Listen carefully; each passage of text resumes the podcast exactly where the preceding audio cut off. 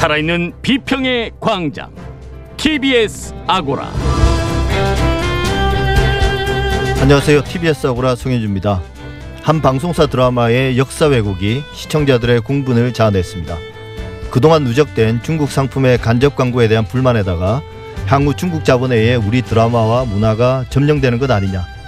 중국의 역사 왜곡에 한류가 오히려 이용당하는 것 아니냐는 우려까지 더해져 대중의 분노가 폭발한 건데요. 미디어 광장에서 이번 사태의 과정과 의미, 전망까지 살펴보겠습니다.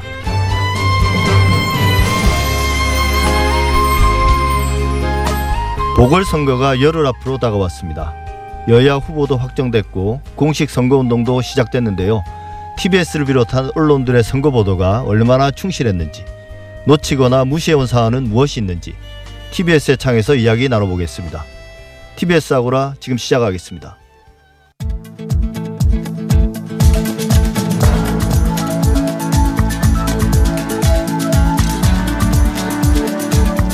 미디어 브리핑 금준경 미디어 오늘 기자와 함께합니다. 안녕하세요. 네, 안녕하세요. 네. 대구 매일신문이죠. 매일신문인데 이 매일신문이 보유세 인상을 전두환 정권 계엄군의 시민 폭행을 비유한 만평으로 논란이 됐습니다. 네, 맞습니다. 이 매일신문은 대구 경북 지역에선 유력 일간지인데요. 예. 이 매일신문의 19일자 매일희평이라는 만평 코너가 있습니다. 여기서 9억 이상 주택 보유자라는 설명에 붙은 사람이 재산세, 종합부동산세, 건강보험료라고 쓰여진 공수부대원들에게 구타를 당하고 있는 만평을 그렸습니다. 이 만평을 아마 보신 분들은 어떤 사진을 차용했는지 잘 아실 것 같은데요. 5.18 민주화운동 당시에 공수부대가 시민을 폭행하는 모습이 담긴 사진을 토대로 그렸습니다. 예, 이게 대단히 상징적인 사진이지 않습니까? 저도 이제 네. 그 사진이 금방 떠오르더라고요. 그리고 이제 이 매일신문이 어, 네이버에 어떤 콘텐츠를 제공하는 지역지 중에 세 개 중에 하나죠. 네. 부산일보랑 매일신문이랑 강원일보가 그 정도로 이제 영향력이 커진 겁니다. 이 지역 신문이라 하더라도. 네, 맞습니다. 네, 이 만평에 대해서 당연히 비판이 끊이지가 않았습니다. 이제 무엇보다 5.18 민주화운동 당시 공수부대 학살에 빗대기에는 이제 너무나 부적절한 비유였다는 비판이 많았고요. 현 정부를 신군부에 빗댄 건 역시도 이제 적절한 비유는 아니었다 이런 지적도 있고 어, 종합부동산세 이슈가 사실 서민에 대한 이슈는 또 아니잖아요. 근데 이렇게 뭔가 서민에 대한 혹은 시민에 대한 공격적인 어, 이미지화하는 것이 적절하지 않다 이런 지적도 있었습니다. 그래서 청와대 국민청원 게시판에 이 작가의 퇴출을 촉구하는 청원이 올라오기도 했습니다. 예, 사실 뭐 증세에 대한 입장이나 의견이 의견이 그럼 처지에 따라서 달라질 수는 있겠지만 네, 그걸 표현한 방식이 좀 지나치게 극단적이고 또 이게 5.18 희생자들이나 피해자들의 그런 트라우마를 건드리는 거지 않습니까? 맞습니다. 예. 근데 여기에 대해서 이제 매일신문 노사의 입장은 엇갈렸다고 하더라고요. 네, 맞습니다. 논란이 되자 매일신문은 만평을 삭제하고 입장을 냈는데요. 21일 매일신문의 입장문을 보면 매일이평은 이 정부의 부동산 정책과 조세 정책을 할 수 있는 최고의 강도로 비판한 것이다. 이 장면이 광주 민주화 운동의 정신을 정면으로 훼손하는 동시에 전두환 군사 정권과 현 정부를 같은 수준으로 비유했다고 비판했는데 이 의견에는 동의할 수 없다라고 밝혔습니다. 그러면서 매일신문 측에서는 이 광주 시민의 명예를 훼손하려 했다는 건 얼토당토하는 주장이다. 매일신문을 향해서 그런 주장을 펴는 건 이 신문이 일관되게 현 정부에 너무 뼈아픈 비판을 해왔기 때문이다. 라고 밝히기도 했습니다.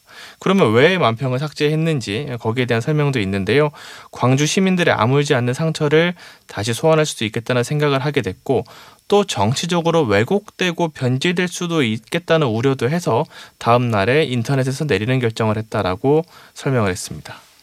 반면에 노조는 이제 만평에 대한 사과를 했는데요. 22일 언론 노조 매일신문 지부는 성명을 내고 먼저 광주 시민들에게 머리 숙여 깊은 사죄를 올린다. 광주 시민들의 상처를 헤아리지 못했음을 사과하고 재발 방지를 위해 온 마음을 다해 노력할 것을 약속드린다라고 밝혔고요. 그리고 여전히 누군가의 기억 속에 생생할 폭력적인 장면을 끄집어내 정권 비판의 도구를 삼는 것은 도를 넘어도 한참 넘은 명백히 광주 민주운동 피해자와 유족들을 모독하는 행위라고 자성을 했습니다. 예. 그 만평이라는 게 어떤 풍자와 해악이고 그러다 보니 약간의 과장이라 이런 게 들어 갈수 있는데 네. 뭐 소재도 그렇고 표현 방식도 그렇고 또 그 의미하는 바도 뭐 여러 면에서 부적절했던 것 같습니다. 네. 김재호 동아일보 사장의 자녀 그렇게 딸이죠. 네. 그 동아일보 기자에 합격한 걸 두고 문제 제기를 했던 시민이 그러니까 시민이라기보다는 그 인턴으로 같이 일했던 사람이죠. 이분이 이제 고소로 당했다고 하네요. 네, 맞습니다. 김재호 동아일보 사장의 자녀가 2020년 동아미디어그룹 기자 공개 채용으로 입사한 사실을 알고서 이 단체 채팅방에 문제를 제기했던 전 인턴 기자 A 씨가 있습니다. 이분이 지난해 10월 30일까지 동아미디어그룹이 진행한 채용 연계 DNA형 인턴이라고 했습니다. 여기에 8주간 인턴 기자로 일하고 이후에 공채에 응시했으나 탈락을 했고요. 이분이 말하길 당시 공채에 김재호 사장의 자녀가 합격한 사실을 알고서 특혜성이 아니냐는 취지로 문제 제기하는 글을 채팅창에 올렸습니다. 그래서 이 글을 보면 사실 이 글이 올라온 채팅방이 언론사 준비생과 현직 기자 등 이제 900여 명이 있는 단체 채팅방이거든요. 오픈 채팅방이라고 하죠. 근데 여기에다가 동아 사장 딸은 끼워 넣어서 신문 기자에 합격시켰던데요. 이거 단독감인데 누가 좀 쓰세요. 자기 능력은 아닙니다라고 썼습니다. 예, 동아일보가 고소한 구체적인 이유는 뭔가요? 네, 동아일보는 A 씨에게 이제 허위 사실에 의한 명예훼손과 모욕 등의 혐의로 고소를 했습니다. 네. 동아일보 고소장을 저희가 확인해 해봤는데 이김 사장의 딸이 다른 지원자와 동일한 전형 절차를 거쳐서 인턴으로 선발됐고 다른 인턴들과 동일한 조건 속에서 현장 실습을 거쳐 최종 면접을 치르고 정상적으로 합격했다. 이 과정에서 데스크들이 이 다양한 직급의 평가를 받았다고 하면서 아빠 찬스는 없었다라고 이제 취지의 명예훼손을 주장을 한 거고요. 또한 김재호 사장의 딸은 최, 아, 김재호 사장이 자신의 딸의 최종 면접에 참여하지도 않았다. 뭐 고로 이제 채용 비리로 볼 수 없다 이런 취지로 입장을 냈습니다. 예, 사실 동일한 절차를 거쳤다는 것 그리고 다양한 직급의 기자들이 평가했다는 것은 아빠 찬스와는 별개의 문제가 아닌가 싶은데요. 또 그. 기자들이 김재호 사장의 딸이라는 걸 몰랐을까요? 알았을 수도 있고 몰랐을 수도 있죠, 맞습니다. 사실은. 이게 사실 여부를 규명하기는 참 어려운 문제인데 이 정도 문제 제기는 할 수 있는 거 아닌가요? 그렇죠. 사실 저 상황에서 저 정도의 발언을 하는 건 이제 통상적인 의견 표명으로 봐야 한다는 시각이 좀 많습니다. 더구나 이제 언론 보도도 아니고 이제 어떻게 보면은 공익 신고 성격이 있을 수도 있고요. 예. 또 지금은 이제 어, 언론사 입사 준비를 이제 안 한다고 하더라고요.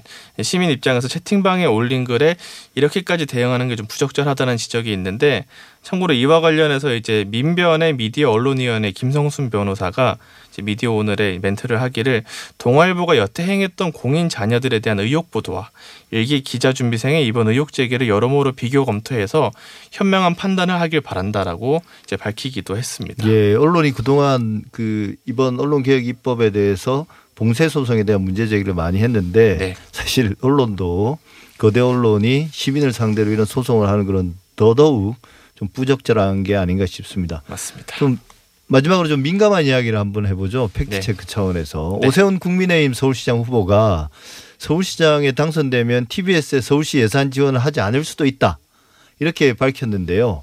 이게 가능한 이야기인가요?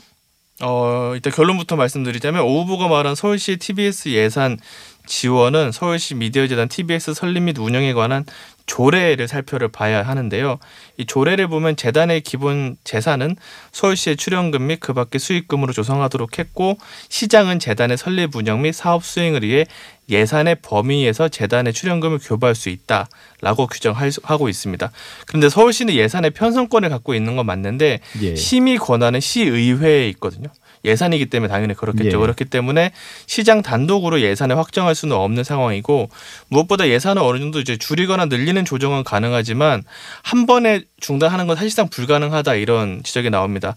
이와 관련해서 서울시 관계자는 필수적으로 들어가는 비용이 있는데 수백억 예산을 하루 아침에 영원으로 줄일 수는 없지 않느냐. 필요성을 따져서 편성하는 것이고 나름의 논리를 갖고 기존에 예산이 편성돼 있었다라고 밝혔습니다. 예. 근데 사실 예산을 대폭 삭감하는 건 가능하긴 하잖아요. 맞습니다. 예. 그래서 이제 우리가 공영방송의 예산을 정부가 결정하는 구조가 되면 결정적인 순간 에는 독립성이 침해될 수 있다 이런 이야기를 많이 하거든요. 그래서 공영방송의 지배 구조뿐만 아니라 재원 또한 대단히 어, 중요한 문제인데 뭐 KBS 같은 경우는 수신료가 바로 가는 거지 정부가 그걸 어떤 조정하는 건 아니고 네. 또 연합뉴스에 대한 정부 구독료도 삭감과 증액은 가능하지만 그게 최대 범위가 정해져 있어요. 네. 근데 이제 서울시는 어떤지 잘 모르겠네요. 그래서 저는 이제 뭐 방송통신위원회가 광고 허용 같은 그런 어떤 TBS의 재원 구조에 대한 논의를 좀 더 이상 미뤄서는 안 될 것 같다는 생각도 들었습니다. 네. 그 공영방송의 독립과 관련해서 좀 짚어 짚어볼 문제가 하나 더 있어요. 네. 그 경기도 의회에서 최근 경기도 공영방송 조례안, 그러니까 이게 이전에 있던 그 민영 경기 방송이 주파수를 반납한 거, 네. 이제 스스로 이제 그. 방송국을 폐쇄한 뒤에 네. 어 이걸 이제 공영방송으로 라디오로 전환한다는 그런 논의가 있었는데 이 조례안이 방송의 독립성을 보장하기에는 좀 규정이 허술하다. 네. 이제 이 도지사에게 어떤 종속되는 그런 결과를 초래할 수 있다는 우려들이 나오고 있다고 그러네요. 네, 맞습니다. 이 상당 부분이 이제 과거 이제 서울시 산하 사업소 시절이던 TBS 교통방송의 이제 과거 운영 조례와 유사한 것 같습니다. 아마 이를 참고해서 만든 것 같은데 네. 문제는 이제 당시 기준으로 봤을 때 이렇게 만들게 되면 도에 종속될 수 있는 지배 구조가 나올 수밖에 없다는 지적이 있는데요. 특히 경기도 공영방송을 재단법인으로 전환해 운영할 수 있다는 내용이 있는데 전환할 수 있다는 임의 규정이 아니라 전환해야 한다라는 의무 규정으로 바꾸고 시기와 절차 등을 조례에 아예 못 박아야 한다 이런 지적이 나오고 있고요. 그리고 지금 방송 편성, 규약, 방송 광고, 수익 제휴 사업, 방송 심의 기구 및 시청자 위원회 등 운영 주체가 모두 도지사로 명시가 돼 있거든요. 그래서 네. 이 조례 안에 대해서는 이제 정- 독립성을 좀 침해하는 요소로 꼽힙니다. 근데 이 조례를 대표 발의한 국중범 의원이 있는데 어, 이분이 여러 방편으로 의견을 청취해서 만들었는데 심도 깊게 논의해서 수정이 필요하다면 상임위 과정에서 반영할 수 있다고 지금 밝힌 상황입니다. 예, 현재 조례안은 이제 어찌 보면 공영 방송이라기보다는 도영 방송인 거죠. 맞습니다. 과거에 TBS가 네. 이제 시영 방송이었던 것처럼 근데 재단 독립을 통해서 이제 공영 방송이 된 것처럼 어 경기도의 어, 방송도 제대로 된 공영 방송으로 출범했으면 뭐 출범 불투명하지만 한다면. 그렇게 했으면 좋겠습니다. 예, 지금까지 금준경 미디어 오늘 기자였습니다. 오늘 말씀 감사합니다. 네, 감사합니다.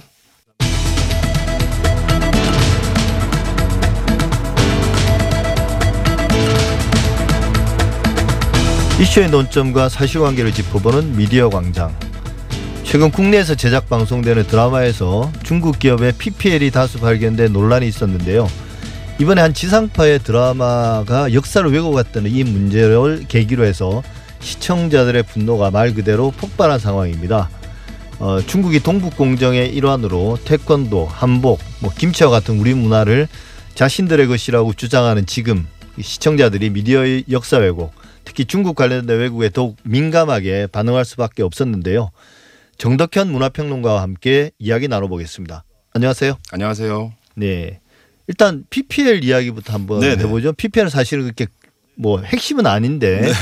최근 이제 한국 드라마에 중국 기업의 PPL 이제 노출되는 빈도가 네. 눈에 띄게 늘었습니다. 이제 이게 또 도를 넘었다는 그런 비판도 네네. 쇄도하고 있는데요. 어느 정도입니까? 그 사실은 이제 어 우리나라 드라마들이 중국에 영향을 조금 미치기 시작할 때 그게 예. 이제 사실은 최 물론 계속 쭉 있었지만 최근에 폭발적으로 늘어난 부분들이 있거든요. 그러니까 예. 태양의 후예 이후에 중국에서 완전히 그 한국 드라마 매니아들이 막 생겨날 정도로 예. 저변이 넓혀졌는데 그러다 보니 한국 드라마에 중국 PPL이 조금씩 들어가기 시작했었어요. 그러다가 이제 아시겠지만 한알령 이후에 이제 이런 부분들이 예, 예. 많이 없어졌죠. 그러다가 최근에 이제 이게 조금 누그러지면서 어 여신강림이란 드라마에서 예. 어 중국 PPL이 나왔는데 버스 정류장에 통째로 나와 있는 화장품 예. PPL이 들어간 거예요. 근데 화장품이 중국말로 다 써 있으니까 한국 드라마를 보는 분들 입장에서는 어, 이게 이상하게 느껴진 거예요. 딱 보다가. 그런데 외국도 아니고 예, 예, 그렇죠. 그 다음에 그 드라마에 또 뭐가 나왔냐면 그 요번에 빈센조에도 문제가 됐던 부분이지만 그 거기서 이제 인스턴트 음식 어, 훠궈를 이제 인스턴트로 만든 음식이 나왔는데 그것도 사실은 그때 문제가 됐었어요. 뭐냐면 예. 아 이게 뭐 중국 음식을 우리는 먹지도 않는 그 예. 인스턴트 제품을 여기서 이 PPL 하는 이유는 뭐냐 이런 식으로 얘기가 예. 나왔던 거죠. 그러다가 이번에 이제 빈센조에서는 아예 어 비빔밥을 건드렸기 때문에 그또 비빔밥 우리나라 음식인데 예. 우리 음식을 중국 제품에서 만든 음식으로다가 이렇게 집어넣기 때문에 이 부분에 대해서는 좀 논란이 컸습니다. 예. 그러니까 PPL이 뭔가 이야기의 흐름이나 장면의 어떤 그런 부자연스러움을 만들어내는 거는 어쩔 수 없는 거잖아요. 네, 그렇죠. 근데 이제 그게 뭐 다른 건 괜, 괜찮다기보다는 그래도 넘어가 줄수 네. 있는데 이게 뭔가 문화와 관련된 핵심 이걸 건드리니까 이미 논란이 됐었는데 네, 네. 이제 PPL 문제에서 이야기의 핵심이 되는 음. 줄거리에 영향을 미쳐서 이제 지금 시청자들이 폭발한 거 아니겠습니까? 네, 그렇죠. 근데 이 부분을 잘 이해하셔야 돼요. 왜 비빔밥에서 우리가 확 폭차 폭발했나? 예. 이게 어 전파 공정이 지금 중국에서 일어나고 있잖아요. 예, 예. 동북 공정의 연장선으로서 그렇죠. 문화 공정이라고도 얘기되는. 그래서 뭐 아까 말씀하신 것처럼 뭐 김치도 자기네들 것이다. 예. 뭐 비빔밥도 자기네들 것이다. 이런 식으로 얘기가 나오는데 만약에 지금 이 드라마를 중국에서 중국에 있는 네티즌들이 요 장면을 잘라서 올려 붙인 다음에 이렇게 얘기할 수 있을 거예요. 자, 봐라. 니들이 우리가 만든 비빔밥을 먹고 있지 않냐. 예. 우리 비빔밥이 훨씬 더 뭐더 원조 아니냐 이런 식으로 주장하는 가짜 뉴스들이 나올 빌미를 제공한다는 거죠. 예. 이 사실 이게 예. 그 최근에 이제 논란이 됐던 그 램지어 교수 하버드. 대학에 그분이 쓴 논문에서도 이제 일본 정부가 언제든지 시간이 지나면 맞아요. 봐라 예. 하버드 대학의 유명한 경제사학자도 어, 위안부는 자발적인 매춘이었다라고 활용할 거 아니에요. 맞아요, 근데. 이거는 이제 더 심각한 거죠. 왜냐하면 한국 드라마에서 그렇죠. 그랬으니까 그리고 이게 나중에 뭐 동남아나 전 세계로 퍼져 나갈 텐데요. 또이 맞아요. 이 드라마가 그렇죠. 예. 어, 근데 이제 앞서 말씀하신 것처럼 사드 배치 이후에 좀 잠잠했었는데 네. 이 중국에서 이제 결국 합법적으로는 한국 드라마를 볼 수 없으니까요. 그렇죠. 이제 뭐 불법 다운로드를 해서 보는 건 네. 뭐 막을 수 없는 거였고 사실은. 맞습니다. 근데 최근 들어서 다시 중국이 한국 드라마에 대한 투자를 활성화한다. 네네. 뭐 이거 왜 그런 건가요? 지금 뭔가 사실은 풀렸나요? 지금 이제 조금 사드 이 사드 중국 전국이 조금 풀리면서 한알령도 예. 전반적으로 조금 어 풀리는 분위기를 보이고 있고 여기서 이제 플러스 알파 뭐가 들어가 있냐면 컨텐츠 전쟁이 지금 거의 시작되고 있어요. OTT에 의해서. 근데 그게 이제 어, 넷플릭스나 디즈니 같은 미국의 주요 콘텐츠 그렇죠. 기업뿐만 아니라 중국에서도 지금 중국에서도.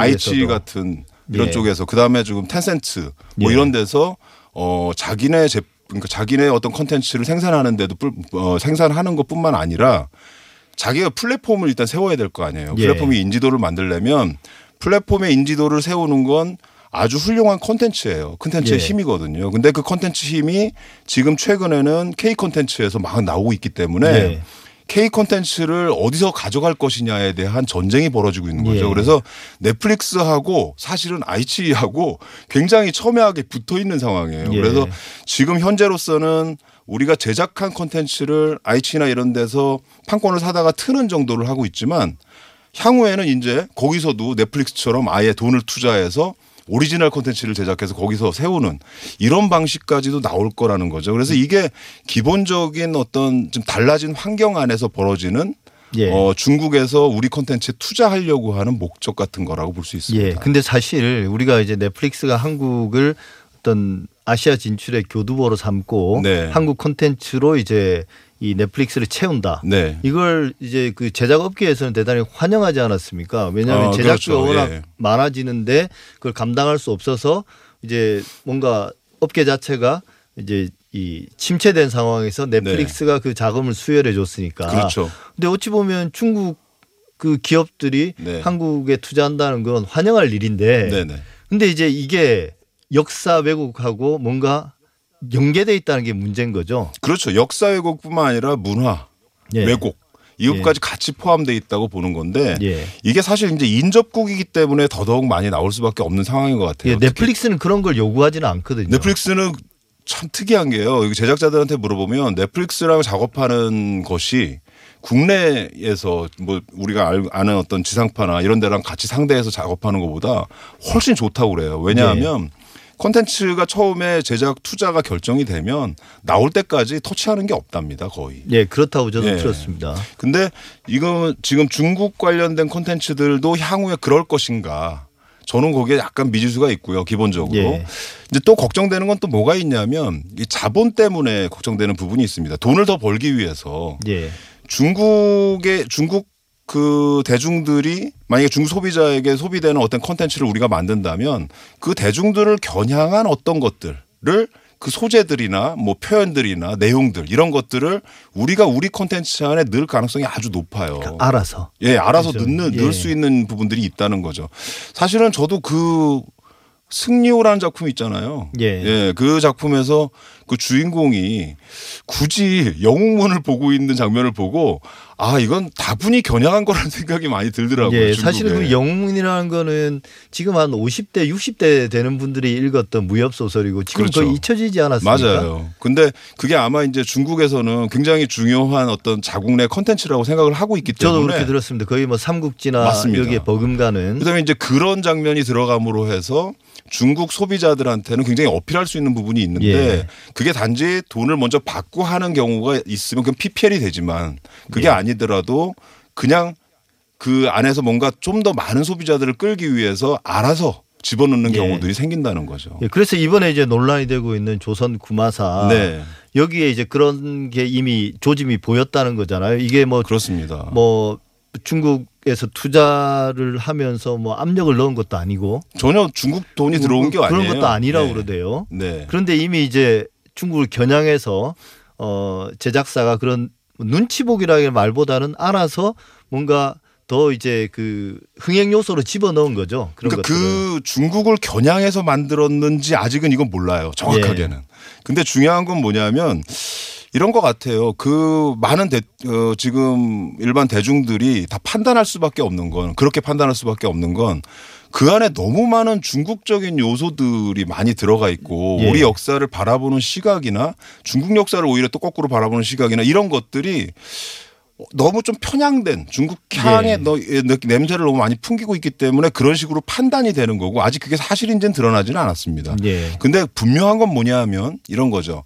어, 적어도 이게 중국을 겨냥하지 않았다고 하더라도 역사를 빌어서 물론 예. 이게 판타지나 퓨전 사극이라고 하지만 역사를 빌어서 어떤 컨텐츠를 만드는 사람이 기본적으로 역사에 좀 빚지고 있는 부분이 있다는 책임 의식을 가져야 되거든요. 예. 근데 그런 부분들에 대해서는 좀 없었다. 그 개념이 너무 부족했다라는 예. 생각을 하게 되는 거죠. 예, 사실 이제 저도 불쾌했던 건 조선 구마사뿐만 아니라 이제 그 동일한 작가의 작품인데 네. 철인 왕후도 보면서 굳이 뭐 철종이나 세종, 뭐 태종 네네. 이런 역사의 실존 인물들을 굳이. 동원했어야 되느냐. 네.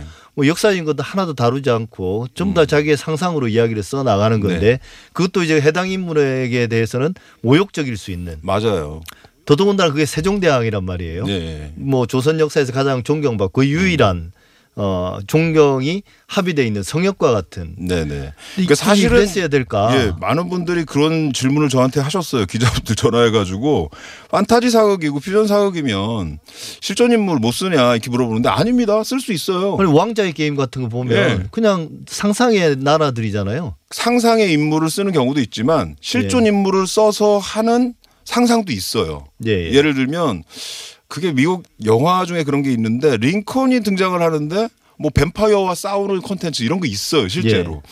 근데 중요한 건 뭐냐면 이런 겁니다. 그 인물을 실존 인물을 갖고 왔다면 그 실존 인물을 어떻게 다루느냐는 중요해요. 이 얘기는 허구지만 그 인물이 뭔가 어 긍정적으로 그려지느냐 아니면 부정적으로 그려지느냐 아니면 그 사람이 갖고 있는 어떤 성격의 어떤 부분들이 그려지는 이런 부분에 있어서의 뉘앙스는 굉장히 다를 수 있거든요. 예. 근데 지금 이 작품에서는 태종이든 누구 어떤 인물을 데려와서도 긍정적인 느낌이 별로 없는 거예요. 태종 인물이 처음에 등장해가지고 민초들을 다 죽이는 장면들이 나오는데 그런 장면들을 중국에서 만약에 가져가서 그 부분을 잘라서 예. 뉴스로 내보내면서 봐라 너희들의 선조의 왕들이 이렇게 폭군이었다라고 얘기하면 우리가 뭐라고 얘기해야 돼요.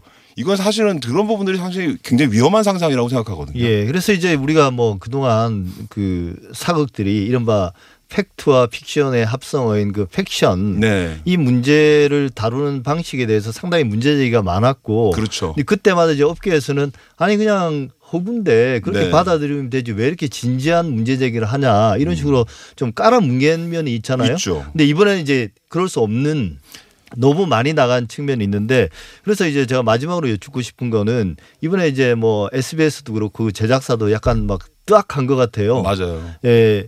이런 지금의 이 상황이 앞으로 이제 어떤 영향을 미칠 것 같습니까? 이번에 이제 조선구마사에서 조금 제, 제가 좀 굉장히 좀 심각하게 들여다본 부분이 뭐냐면 아, 판타지 사극이나 퓨전 사극이라고 하더라도 최소한 옛 이야기잖아요. 그래서 조선시대를 배경으로 한다거나 이렇게 시대를 갖고 오면 예.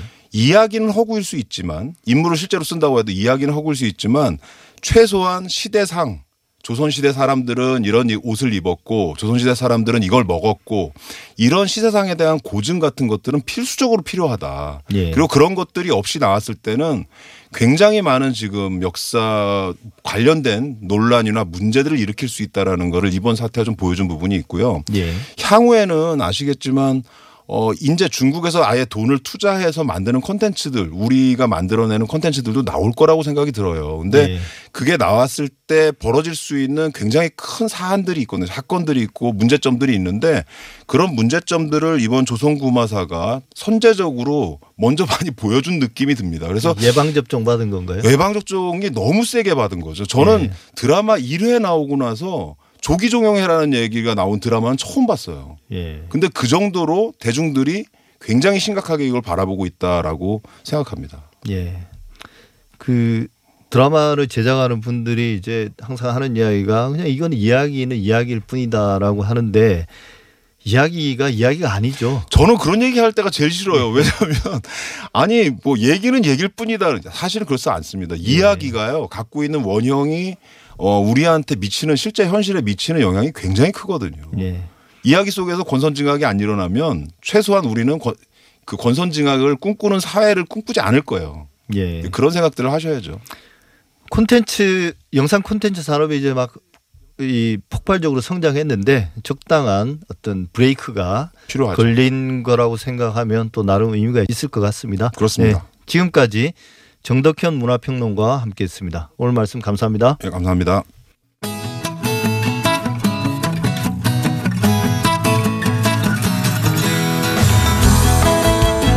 TBS 아고라에서 전해드리는 시민의 말씀입니다.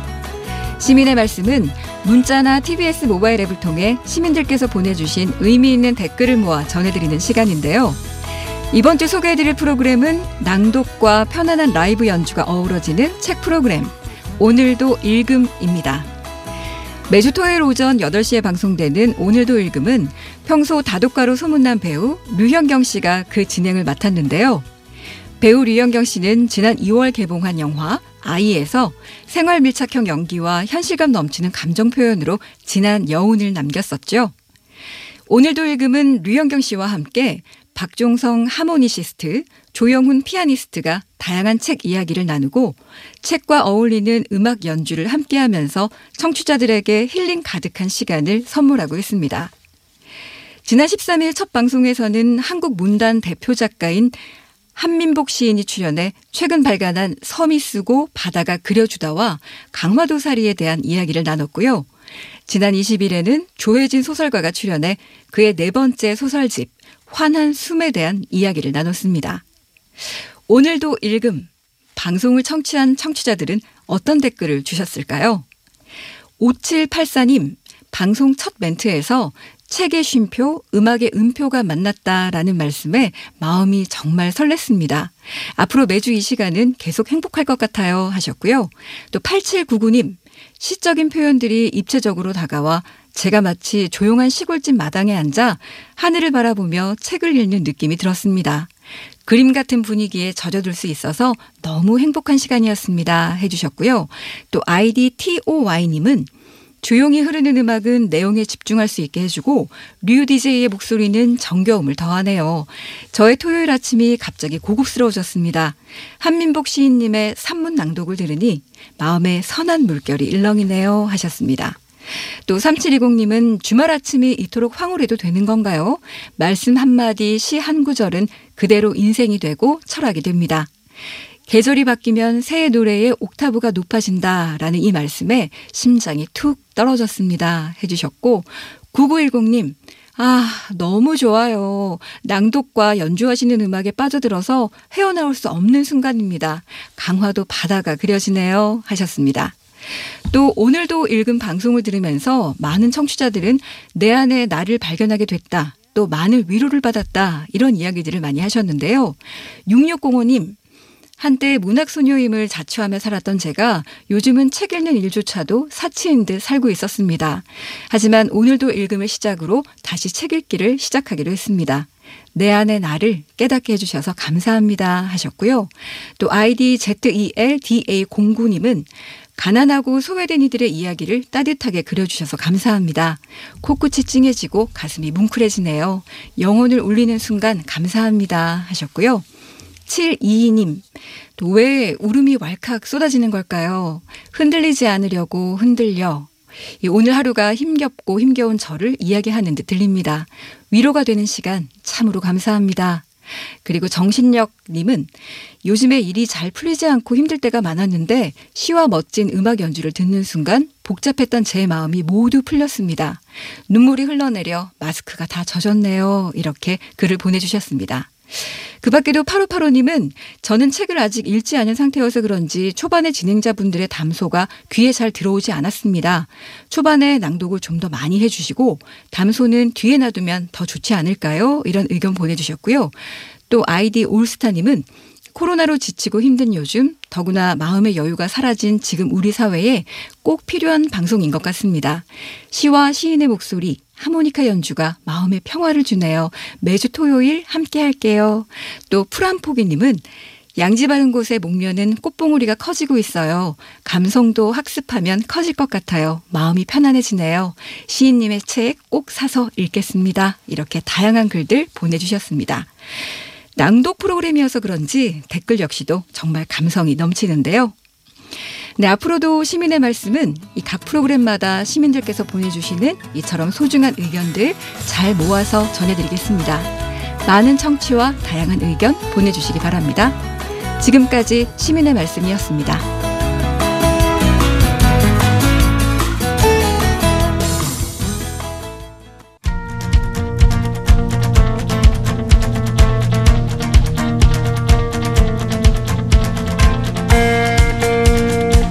방송 TBS가 지난 한 주간 주목했던 이슈를 살펴보고 TBS와 우리 언론이 나아가야 될 방향과 대안을 살펴봅니다. TBS의 창 신미 민주언론 시민연합 사무처장 어서 오십시오. 네, 안녕하세요. 예. 보궐선거가 오늘로 딱 열흘 남았습니다. 네. 여야 후보단이라도 이제 마무리됐고 지난 25일부터 공식 선거운동도 시작됐는데요. 그동안 네. TBS를 비롯한 우리 언론들이 선거 보도를 어떻게 해왔는지 네. 그 중간 점검 한번 네, 해보겠습니다. 일단 그 선거가 다 case by case로 또 네. 제각각 특성이 있지 않습니까? 네. 뭐 선거 구도에서부터 주요 이슈까지 선거 보도도 이제 그걸 따라가기 마련인데 이번 이 선거 보도 지금까지 전체적인 흐름을 본다라면 어떻습니까? 네, 이번은 이제 재보궐 선거인데요. 재보궐 선거는 그 투표일 자체도 공휴일이 아니고요. 어, 그 다음에 전국적 선거가 아니니까 사실 관심도도 사실 낮은 예. 선거예요. 근데 이번에는 서울시장, 부산시장 두 보궐 선거가 있어서 다른 때보다 관심은 규모 높은데 자체가 다른 거죠. 그렇죠. 보궐선거가. 그래서 관심은 높은데 지금 저희가 3월 10일부터 본격적으로 서울시장하고 부산시장 보도를 분석을 하고 있는데 예. 보도량이 매우 적습니다. 일단 아, 어, 지금 10% 미만이에요. 계속적으로. 예. 어, 이유는 그러니까 LH 그 투기 사태. 예. 네, 그리고 윤석열 전 총장이 정치를 하냐 마냐 하는 정치 행보. 예. 이 보도가 훨씬 많았습니다. 아. 그러면서 어 이게 가장 중요한 서울시장, 부산시장 뽑는 선거인데도 선거 보도량이 일단 절대적으로 매우 적다. 일단 이- 보도량이 작다. 네, 예. 에, 적고요. 그 다음에 이제 두 번째로는 이번에 이 서울시장, 부산시장 보궐선거는 이제 전 그 시장이나 자치단체장들의 이제 성범죄, 성추행으로 이게 이제 치러지게 되는 건데 이 지금 출마한 후보자들이 어떤 정책을 갖고 있냐, 공약을 가지고 있냐가 매우 중요한데 정책하고 공약 관련한 보도가 또 매우 적습니다. 예. 지금 관련해서 선거 보도 중에 한 17%밖에는 되지 않습니다. 예. 근데 더욱이나 지금 나와 있는 후보들 중에 여러 의혹들, 비리들이 지금 특히 야당 후보 중심으로 나오고 있잖아요. 예. 그런데 그러한 비리 의혹들을 검증하는 보도가 또 매우 적습니다. 예. 네, 그래서 이게 좀 가장 심각한 문제라고 보고요. 특히 지금 이제 박형준 부산시장 후보 같은 경우는 지금 뭐 부동산 투기 의혹, 그 다음에 딸의 입시 비리 의혹 여러 가지가 나오고 있는데 관련한 어, 보도는커녕 오히려 해명하는 보도들이 지금 줄을 이루고 있어서 이게 아주 심각한 문제다. 저희가 이렇게 보고 있고요. 그리고 마지막으로 지금 어, 서울시장 후보가 몇 명인지 아십니까? 12명이에요. 13명이었다가 허경영 후보가 나왔다는 것 정도 는 압니다. 네, 허경영 후보도 포함되어 있고요. 그다음에 부산시장 후보는 6명이나 됩니다. 예. 그런데 유권자들은 지금 아마 후보자가 두 명밖에 없을 거라고 생각을 할 정도로 이렇게 소수 정당, 그다음 무소속 후보에 대한 보도가 전무하다.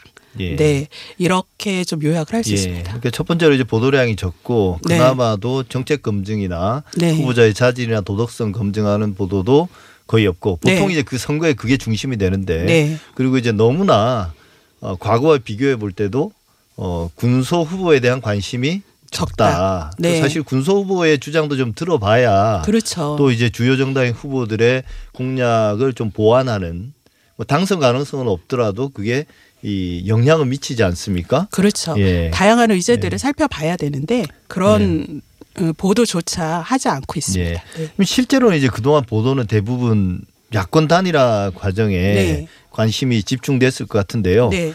사실 요즘은 이제 주요 선거마다 단일화가 거의 빠지지 않는 이슈가 되지 네. 않습니까? 이게 선거 구도를 결정하는 문제이기 때문에 네. 당락에 미치는 영향도 크고 그러다 보니까 이제 정치적 입장에 따라서 후보 단일화에 대한 전망이나 평가도 달라지는데 네. 그러니까 특히 이제 제 경험으로 보면 그 보수 언론의 경우는 이 진영별로 단일화 과정에 대한 보도 태도가 상당히 대조적이었어요. 네. 이번에는 어땠습니까? 아, 이번에 예를 들면 이제 조선일보가 대표적인데요. 어, 이전 총선이나 대선에서 그 후보 단일화를 하면 아주 어, 비판적이었습니다. 뭐 야합이고 뭐, 뭐 어떤 그렇죠. 유권자는 무시하고 네. 뭐 어, 정치 공학이다 이렇게 어, 비판을 했었는데 이번에는 역으로 그 특히 그 야당 안철수 후보하고 오세훈 후보 가 이제 예. 계속 그 이견을 좁히지 못해서 막판까지 후보 단일화 방식에 대해 합의를 못했잖아요. 그래서 결렬된다 막 이런 보도도 나왔는데 너무나 그 국민을 우롱하던 거다. 뭐 유권자의 도리가 아니다. 이렇게 또 감동 없는 단일화다. 막 이렇게 4년 전, 8년 전 비판하던 조선일보가 이번에는 단일화를 해야 된다. 촉구하고 나섰습니다. 예. 심지어는 이 선거마저 이르면 두 후보는 물론이고 야당 자체가 없어질 것이다. 이런 게 사설에 등장하는. 예. 네, 그러면서 어 이 단일화밖에 없다. 그러면서 그래야 정권의 폭주를 막는다, 이- 막는다 이렇게 나왔는데요. 사실 조선일보가 예전에 비판했던 근거가 논리가 이번에도 똑같이 적용이 됐다면 뭐 이런 입장 이해할 수 있는데 전혀 다른 논리로 정말 이런 거 내로남불이라고 하는데요. 이해할 수 없는 네 이런 또 논조를 보이고 있습니다. 예. 어, 다음으로 이제 아까 말씀하신 것처럼 그 후보자의 어떤 정책 검증이나 어떤 자질이나 도덕성 검증이 부족하다. 네, 너무 부족하다 이런 말씀하셨는데 네, 어 그렇다고 해서 이제 모든 언론이 다 그랬던 것 같지는 않고 특히 TBS 같은 경우는 이런 네. 어 의혹들을 좀 나름 적극적으로 보도해 왔는데요. 좀 네. 정리하자면 어떤 게 있습니까? 네, TBS는 지금 어, 시사 프로그램에서 지속적으로 이제 이런 문제들을 다뤄왔어요. 3월 24일 어 이제 김어준의 뉴스공장을 보면 어 이제 서울시장 야권 단일 후보. 에 대한 부분도 어, 분석을 또 했고요. 예. 그다음에 에, 그 재보궐 선거 이 후보들 간에 좀 쟁점이 있지 않습니까? 그러니까 그 쟁점도 구체적으로 좀 살펴보는 그런 보도도 있었고요.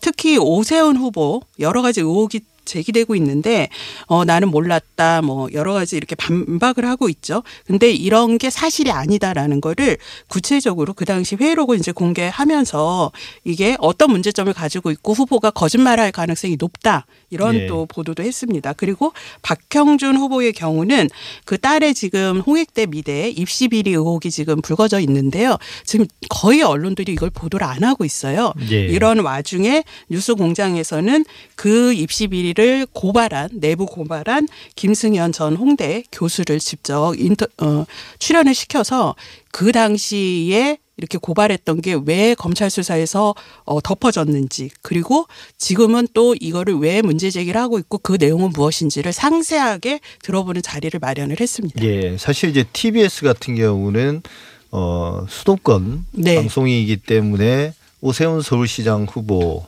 또 이제 박영선 후보에 대한 검증이 네. 중심이 될 가능성이 크죠. 그런데 오세훈 시장과 관련된 의혹은 좀 단순하지 않습니까? 그 네. 내곡동 땅 중심으로. 네. 어 그래서 복잡한 이슈는 아닌데 사실 이제 서- 부산시장 선거에서 그 박형준 후보의 경우는 네. 그 여러 개예요. LCT부터 시작해서 어떤 그렇죠. 뭐 어, 이제 딸 입시 입시 문제도. 있고 또 또, 이제 최근에 또- 이제 기장에 있는 주택 등기 안 한 문제도 있고 제가 그렇죠. 들은 것만 해도 이제 여러 개가 계속 순차적으로 나오고 그때마다 이제 해명이 말이 바뀌는 걸쭉 네. 보여주는데 네. 어 여기에 대해서 또 그 적극적으로 해명하는 보도는 없더라고요. 그 TBS에 나와 후보자가 말을 전하거나 후보자의 대리인이 네. 출연해서 그런 것들을 하는 경우는 또 별로 없더라고요. 그냥 네거티브다 이렇게만 네. 이야기하고요. 그렇죠. 사실은 비리 의혹들이 제기되면 그 후보자로서는 어 이게 적극적으로 해명을 하든가 반박을 하든가 설명을 해야 될 의무가 있거든요. 예. 그래야 유권자들이 올바른 선택과 판단을 할 수 있는데 지금 박형준 후보 같은 경우는 어 지금 어, 이렇게 여러 시민단체나 또는 이렇게 고발인들 어, 내부 고발하는 이런 분들이 문제 제기하는 것에 대해서 지금 구체적인 해명은 하지 않고 있는데요. 예. 더 문제는 어 지금 이제 부산시장 후보 같은 경우는 부산의 이제 지역 신문 언론들이 어 많이 보도를 하고 있죠. 당연히 보- 예. 있나요? 네, 하고는 예. 있는데 그 내용이 어이 박형준 후보의 의혹에 대해서 박형준 후보의 입장하고 해명을 해주는 그러한 예. 기사들이에요. 그런 보도들이고 그래서 이게 어 지금 제기된 비리 의혹을 하나하나 추적을 하면서 어 이게 실제인지 아닌지 그리고 후보자가 지금 반박하거나 해명하고 있는 것이 어 현실성이 있는지 없는지를 검증하는 보도는 거의 예. 없다. 그래서 이거는 매우 지금 언론 보도가 어 이건 좀 심각한 보도다. 그래서 이게 후보 검증이 아예 뒷전으로 밀려 있는 어 이런 문제가 지금 나타나고 있습니다. 예, 그나마 이제 그 TBS하고 그다음에 네. 이제 KBS, MBC, SBS 같은 그 방송사들이 그 후보에 대한 검증들을 조금씩 하는 것 같긴 하더라고요. 네. 신문들은 별로 안 하는 것 같고. 지금 KBS, JTBC, 그다음에 MBC 예, 그리고 또 예. SBS에서도 또 이제 기획으로 다뤘고요. 그다음에 또 TBS가 역할을 해주고 예. 있어서 그나마 다행인데 어 지금 주요 신문들이 이렇게 제기된 의혹들을 묻어버릴 게 아니라 의혹에 대한 검증이 반드시 필요하다. 그리고 예. 어, 저희 시민단체에서 어, 저희가 92년부터 선거보도 감시를 지금 30년째 해오는데요.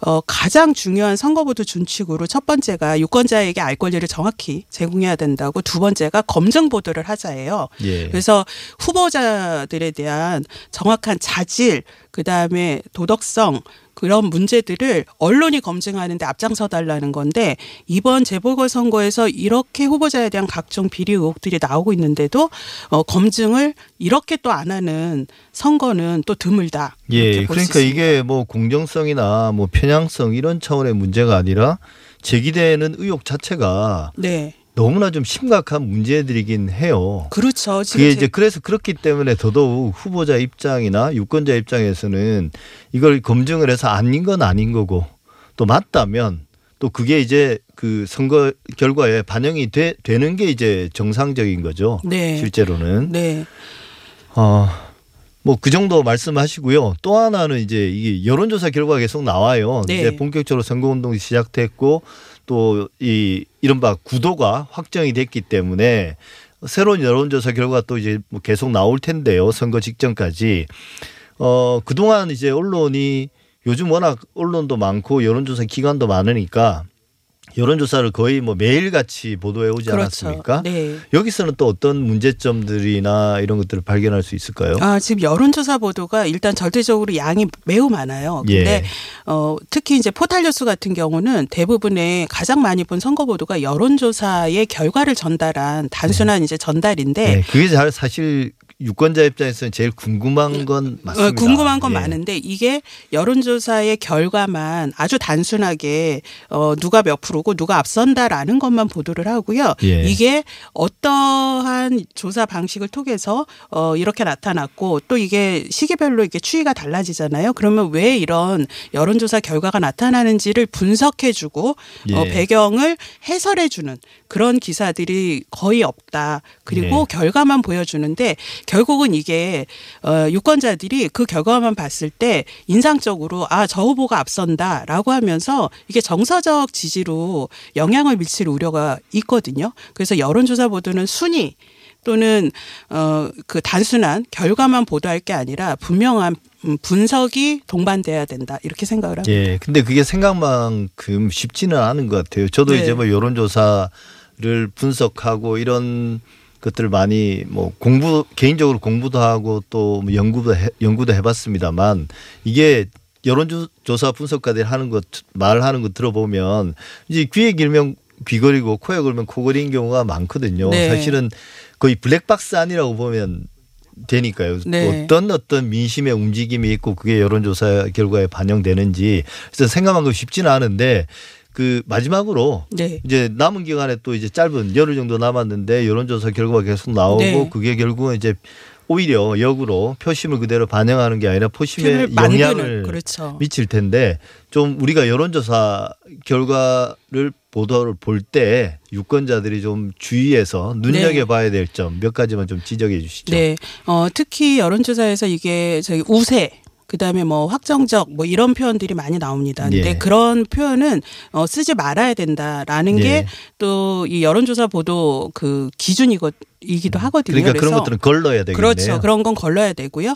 그 다음에 그 단순한 수치만 보실 게 아니라 이 여론조사가 어, 어느 지역에 어느 대상을 중심으로 했는지 또 모바일 투표를 한 건지 모바일로 조사한 건지 유선으로 했는지 또 대상 조사 대상의 표본은 어, 충분한 건지 이런 거를 그리고 질문의 내용을 좀 중심적으로 봐야 됩니다. 예, 질문이 사실 중요한데 질문은 잘 알려주, 알려주지 않거든요. 네, 그리고 찾아서 볼 수도 없잖아요. 그렇다고. 예, 아니 이제 보통 언론사들이 이게 여론조사가 워낙 불공정 선거보도의 대표 사례라서 사례이기 때문에 구체적으로 이제 그 로데이터를 공개를 인터넷 등을 통해서 하게 돼 있어서 예. 관심을 좀 기울여서 눌러 보시면 상세한 내용들을 좀 보실 수 있거든요. 예. 그래서 한 번만 더 눌러서 자세하게 정보를 검증하면 서 보는 것도 유권자가 올바른 선거보도를 좀 읽는데 도움이 되실 것 같습니다. 그런 거 좀 모니터링하는 시민단체에서도 좀 노력을 해주시면 어떨까 싶습니다. 네, 저희도 적극하겠습니다. 네, 지금까지 신미 민원연 사무처장과 함께했습니다. 감사합니다. 네, 감사합니다.